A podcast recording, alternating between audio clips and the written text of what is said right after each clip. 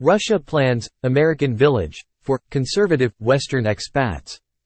The government of Russia's Moscow region has allegedly approved the project to build an American Village for 200 families of prospective, conservative immigrants from the US and Canada.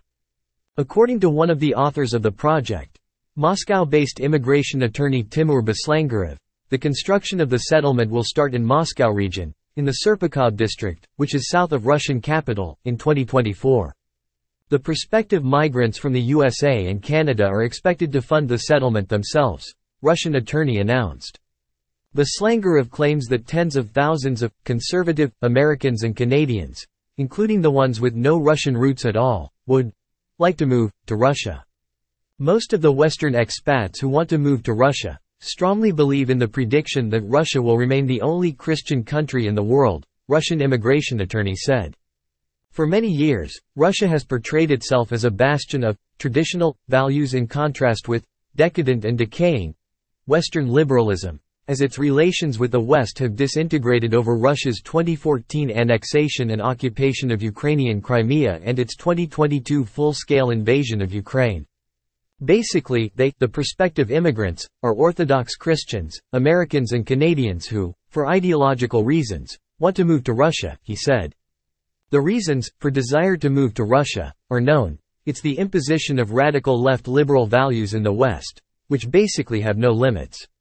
Today they have 70 genders, tomorrow who knows what, Beslangarev declared. Echoing Russian dictator Putin's frequently deployed gripes about West's comparative gender freedom. According to Putin, Russia is in a unique position to defend and spread conservative views, which he called traditional Russian moral and religious values. Many normal people do not understand this, and they want to emigrate.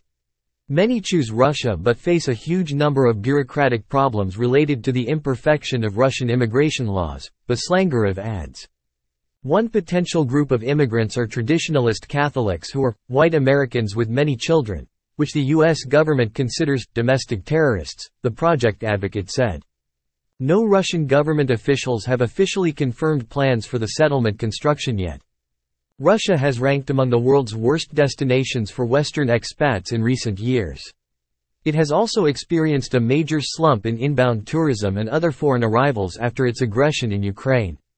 Russia claimed earlier this month that more foreigners are entering the country this year though, but its visitors from China and Central Asian nations, such as Uzbekistan and Kazakhstan, who primarily contributed to the increase in visitor numbers.